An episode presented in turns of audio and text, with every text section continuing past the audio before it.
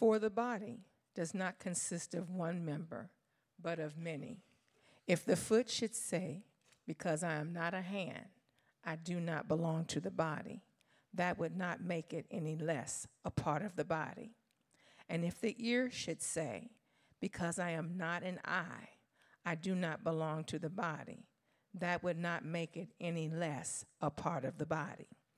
If the whole body were an eye, where would be the sense of hearing? If the whole body were an ear, where would be the sense of smell? But as it is, God arranged the members in the body, each one of them, as He chose. If all were a single member, where would the body be? As it is, there are many parts, yet one body. The eye cannot say to the hand, I have no need of you, nor again the head to the feet, I have no need of you.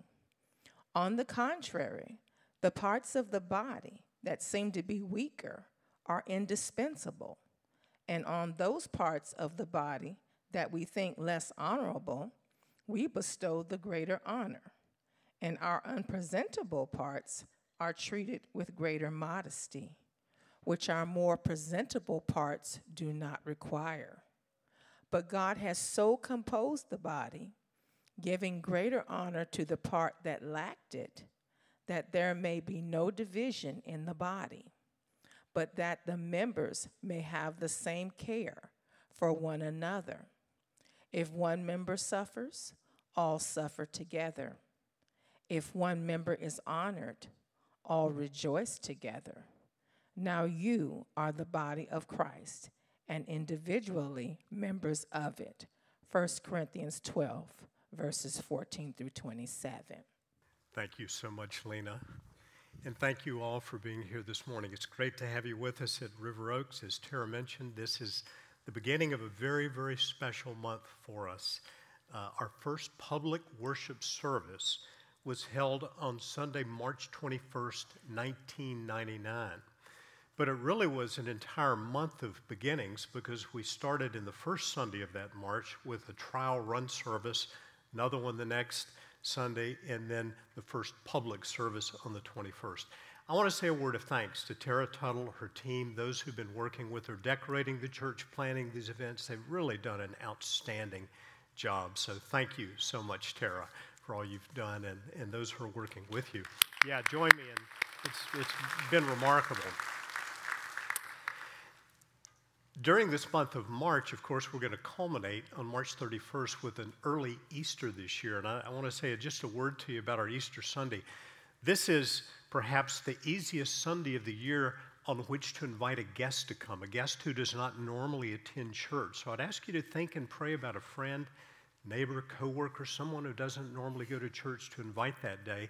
We're going to add an additional worship service at 8 a.m. that day.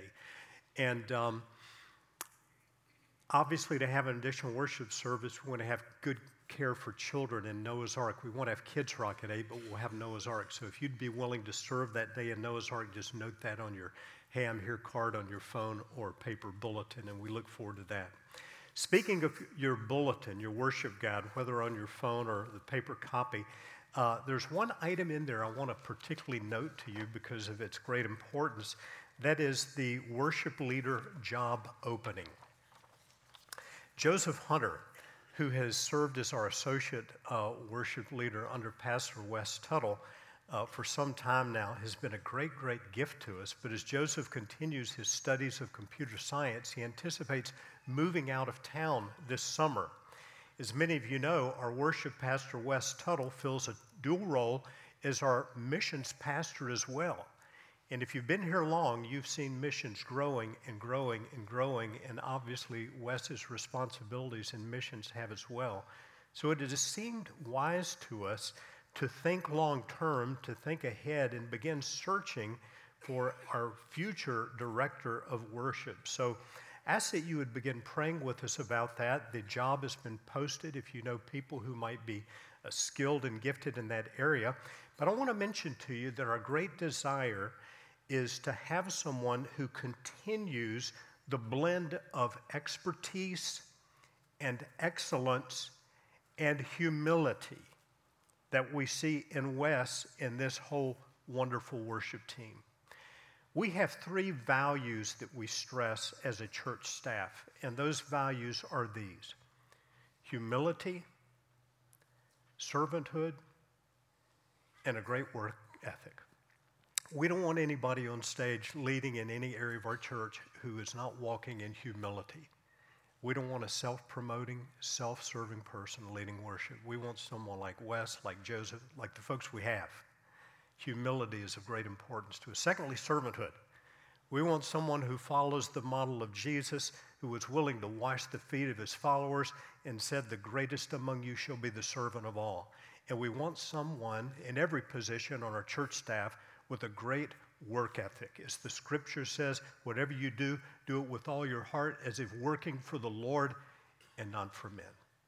Humility, servanthood, a great work ethic, and obviously very high level of skill and expertise to work with the wonderful folks that we have. Lastly, I'll say this we're going to celebrate communion today, the Lord's Supper. And so um, be thinking of that as our message will be just a little shorter than usual today. Would you join me as we pray once again? Father, as we're gathered in the name of the King of Kings and the Lord of Lords, Jesus, our Redeemer, we are your people, your church, your body. Would you work among us today? I pray for those here who need healing of soul or body, for those who need the comfort of the Holy Spirit for those who need a rekindling of their faith and trust in you, that you would bring that today. And I pray for any here or watching online who do not yet truly know you, who merely know about you and have an interest in you, that you'd bring them into a full saving relationship with yourself through faith in our Savior and Lord Jesus. And we pray in his great name. Amen. We're continuing our study of the New Testament book of 1 Corinthians. 1 Corinthians was written by the Apostle Paul. Paul had visited Corinth, and his visit, his initial visit, is recorded in the book of Acts. The Bible says Paul went there to preach the gospel, and many of the Corinthians, hearing Paul, believed and were baptized. A church was formed. And as was Paul's pattern, he would later write letters back to some of these churches, giving instruction, guidance, correction. Some of his letters became our New Testament books. 13 have Paul's name attached to them, 13 of our New Testament books.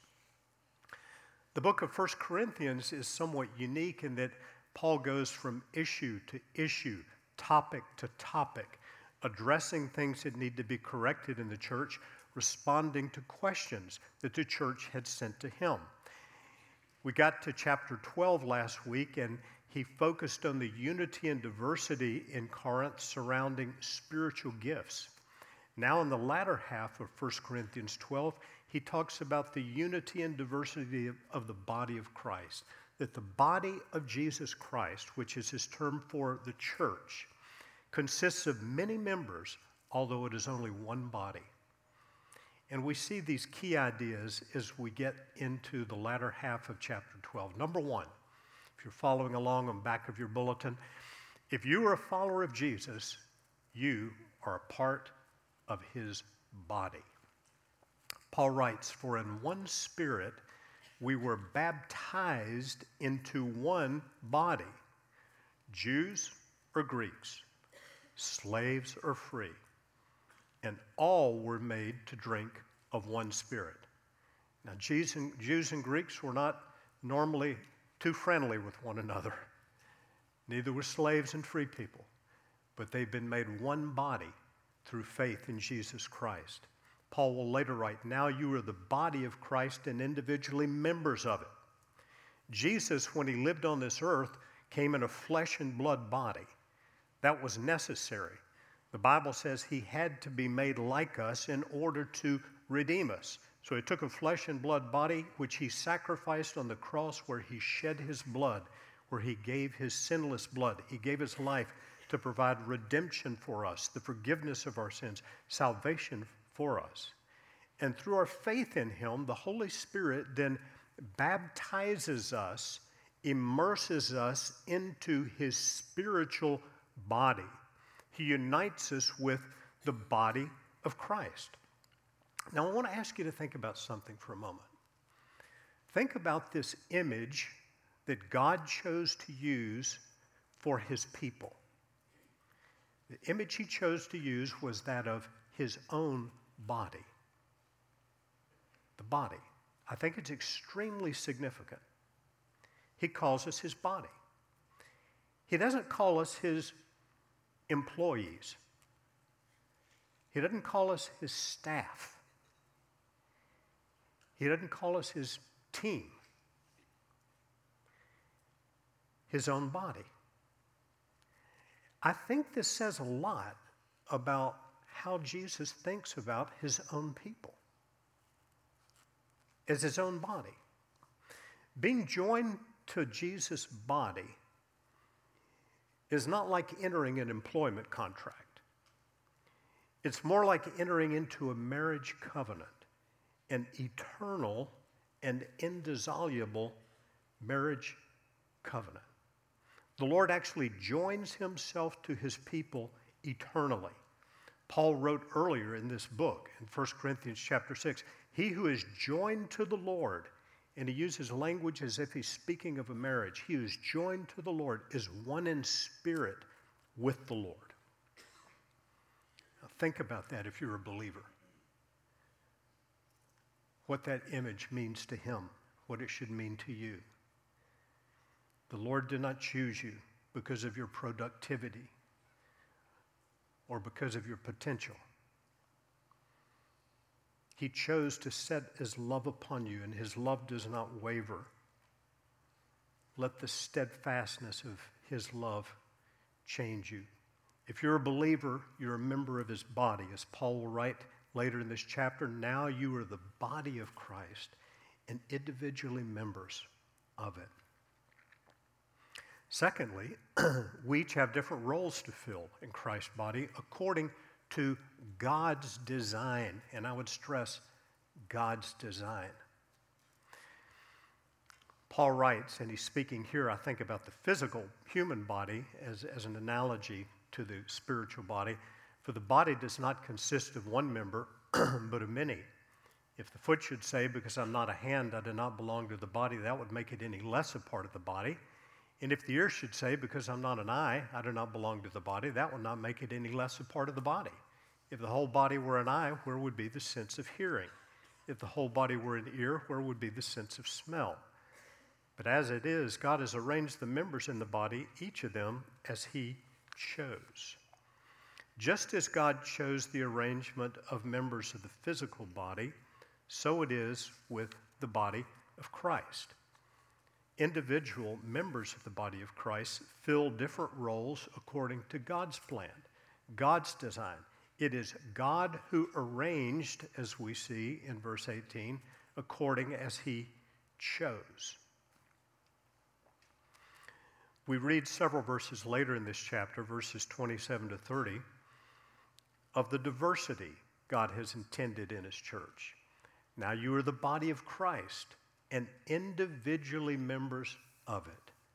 And God has appointed in the church, God has arranged, God has chosen, God has appointed in the church first apostles, second prophets, third teachers, then miracles, then gifts of healing, helping, administrating in various kinds of tongues. Are all apostles, are all prophets, are all teachers? Do all work miracles? Do all possess gifts of healings? Do all speak with tongues? Do all interpret? The implied answer, of course, is, is no. Paul is not so much defining gifts here as he is stressing the diversity of the body and that we differ. We have different roles to fill. Now, in this list of gifts, if you were with us last week, we looked at some of the gifts Paul noted in, in verses 8 through 10. We talked about those nine gifts. He lists more gifts here uh, uh, apostles, prophets, teachers. These, these are roles we might re- refer to as offices in the church. But then he notes a couple of gifts we haven't seen yet helping and administrating. Have you ever thought of having a spiritual gift of helping? or spiritual gift of administrating, that is a grace gift that God gives to some people in His church. And I am immensely grateful that God has put many people in our church with an important gift like helping or rendering assistance.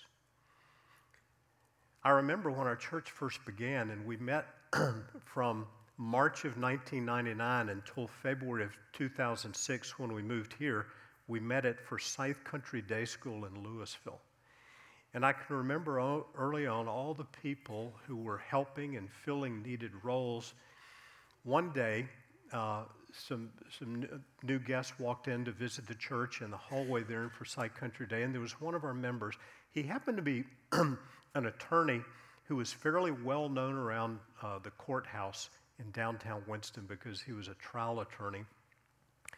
And this person expressed shock to me when they saw him down on his hands and knees on the floor, scraping up a little bit of icing that had fallen from a piece of cake, as if that were somehow, you know, supposed to be beneath a person like that. I think others felt similarly about a, a person who was a, a fairly well known medical professional leading our setup and takedown team. But these are things that Christians do when there's a grace upon you to help. I see this with many of you when we have our worship nights in the gym, and as soon as they end, I see people just go to work, taking down chairs, stacking up chairs. It's a gift, it's a grace from God, it's a valuable gift. Gift of administrating. It's an interesting Greek word that's translated administrating here. It's rendered by some as pilotings. In fact, understand in modern Greek, the word for pilot is a related word. But when Paul wrote this, it referred to the helmsman of a ship, someone who, who guided a ship to, to keep it off the rocks, to keep it on course, to avoid danger. In the church, a person with this gift of administrating might help the church have financial integrity, stay in line with IRS regulations avoid dangers, do everything decently and in order. These are gifts God sets in His church. Diversity of gifts, different people, all needed to work together to fulfill God's purpose, to fulfill God's design. Where would the church be without people who had special gifts for music, special gifts for, for sound and lighting, special gifts for working with children? Unity and diversity is Paul's call. Thirdly, Paul notes that there are no unimportant members in Christ's body. He writes, The eye cannot say to the hand, I have no need of you, nor again the head to the feet, I have no need of you. On the contrary, the parts of the body that seem to be weaker are indispensable. And on those parts of the body that we think less honorable, we bestow the greater honor. And our unpresentable parts are treated with greater modesty, which our more presentable parts do not require. But God has so composed the body, giving greater honor to that part that lacked it. God has arranged the parts as He chose, as He designed, but now Paul says God has so composed the body. And he uses a, a different word here, the word composed, than he's used before. I was looking into the meaning of this particular word Paul uses, and, and the Greek word he uses conveys the, the idea of blending or uniting. One author says it may be used of mixing paints. It's the idea of mixing things together with a specific purpose in mind. God has blended the body together. It's as if God is the great artist who blends together the members of the body of Christ, just as he has the human body with a specific purpose in mind. And Paul notes God's great desire to honor members that might otherwise lack honor. It's a reminder for us never, ever, ever to look down on anyone in the church, in the body of Christ, who is less gifted, less impressive, may be able to contribute less, may be less intelligent. I was thinking of that this week, and something came to mind that I heard from a wonderful mentor in the faith of mine many, many years ago. Uh, he was my pastor for many years, Dick Little, the one who asked me to, to leave my job as a sales rep to come into ministry. Sometimes I'll think of something he said to me that he probably would think I never would have remembered, but has stuck with me for decades. He was the, the pastor at Reynolda Presbyterian Church. And um, there are many influential people in the church, some, some leading executives in Winston-Salem, the city manager of Winston-Salem, impressive people. And there was a person in the church who had a number of um, serious uh, disabilities, issues um, that might make this person uh, less than desirable to, to be around. And I remember Pastor Little one time saying to me, he, this person I mentioned, that was less impressive, he may be the most important person in this church. And I knew what he meant by that. He didn't have to explain it. What he meant was that God sees, God looks at how we treat the least of these. Jesus said, Inasmuch as you've done it unto one of the least of these, my brothers, you've done it unto me. There are no unimportant members in Christ's body, and Paul makes that point. Finally, we're called to care for one another, suffer together, and rejoice together. That there may be no division in the body, but that the members have the same care for one another. If one member suffers, all suffer together. If one member is honored, all rejoice together. God, through the Apostle Paul, is calling us to have no division in the body and to care for one another equally. We all have a tendency to care more for people who care about us, to prioritize some people who we seem perhaps more important, maybe disregard others. But a key word here is together. We suffer together, we rejoice together. And one of the ways we do that and prepare our hearts for that is just by praying for one another. It's one of the ways we bear one another's burdens and attune ourselves to the needs of others and and viewing others in the right way with the right attitude, the right mindset, the right compassion. So, Paul's focusing on the unity and diversity of the body of Christ, calling us to this oneness despite our many uh, differences. And they were great in the early church. Jew, Greek, slave, free, but baptized, immersed, joined into this one body. It's interesting that now Paul is going to transition into the great, what many will say is the greatest chapter on love in all the Bible, 1 Corinthians chapter 13. And Pastor Andrew will lead us through that chapter next week. But first, I'd like to reflect on the passage we've read today with just a, a brief personal application. Maybe rather than application, the more appropriate word is implication.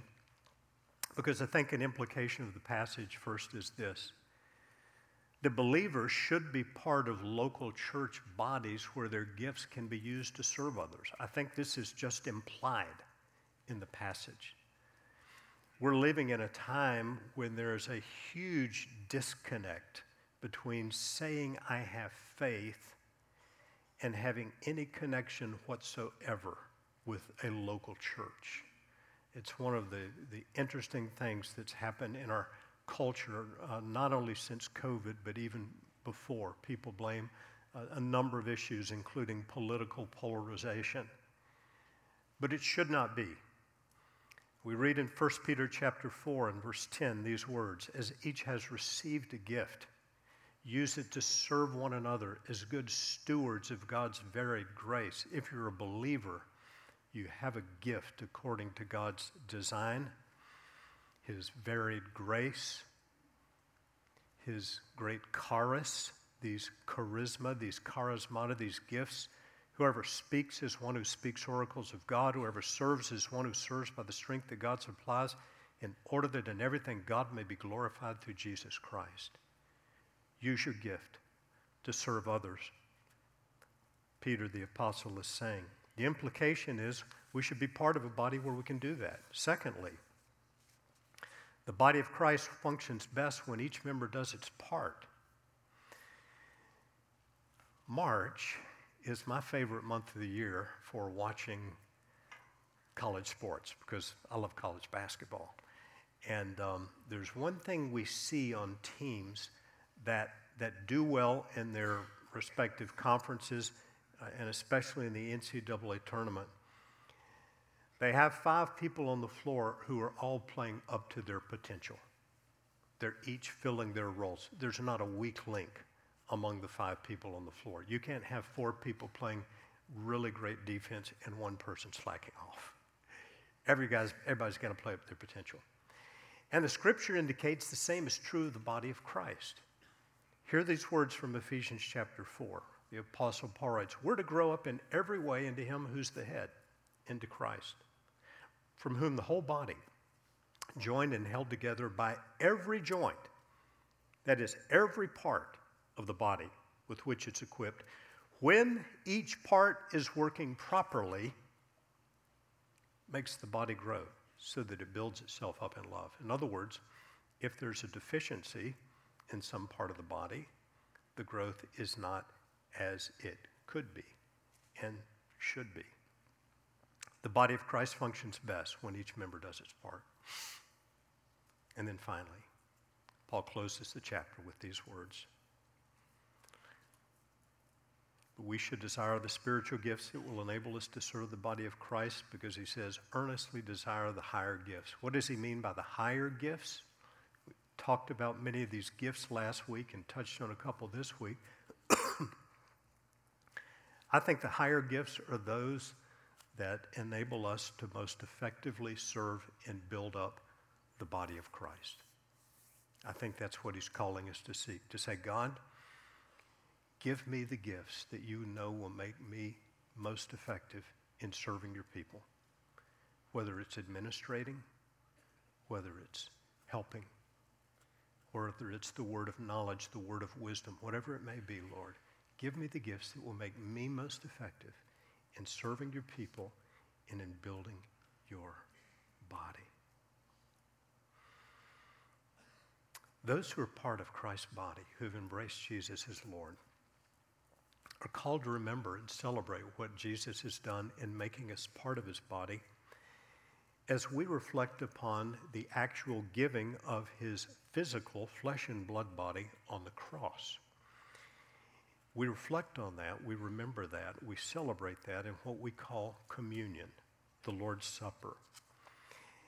Two weeks ago in 1 Corinthians 11, we looked at the passage that you'll see on the screen now where the Apostle Paul said, I received from the Lord what I also delivered to you. That the, excuse me, the Lord Jesus, on the night when he was betrayed, took bread, and when he had given thanks, he broke it and said, This is my body, which is for you. Do this in remembrance of me. In the same way, also, he took the cup after supper, saying, This cup is a new covenant in my blood. Do this as often as you drink it in remembrance of me. For as often as you eat this bread and drink the cup, you proclaim the Lord's death until he comes. Communion is for those who've embraced Jesus as Lord, who are making a proclamation I have received the benefits of his body and blood given on the cross. That's why Paul goes on to say, Let a person examine himself then, and so eat of the bread and drink of the cup. And I think you'll see those verses next on the screen. Maybe not. Um, anyone who eats, uh, let a person examine himself, then so eat of the bread and drink the cup. Bible calls us to make sure that communion, as we're taking it, is not a mere religious ritual, but it's an actual expression of our faith in Jesus and what he has done for us. And so I'd like to take a moment to pray, search our hearts before we take communion. If you did not get one of the little cups and you'd like to participate in communion, if you would simply raise your hands now, ushers will bring those around to you and we will serve in a moment after we pray. Father, we want to say thank you. That you did not leave us in our sins, but our Lord Jesus lived upon this earth and gave his life to redeem us from our transgressions. And how we thank you for the giving of his body and his blood. As we take communion today, may we take it as people who place our trust in Christ alone for our salvation. And through the taking of this holy sacrament, would you rekindle our faith? Would you strengthen us? Would you bring healing to our souls and to our bodies? Would you cause our affections to be set upon you with great gratitude? And now, as we take a moment of silence, Lord, prepare us, we pray.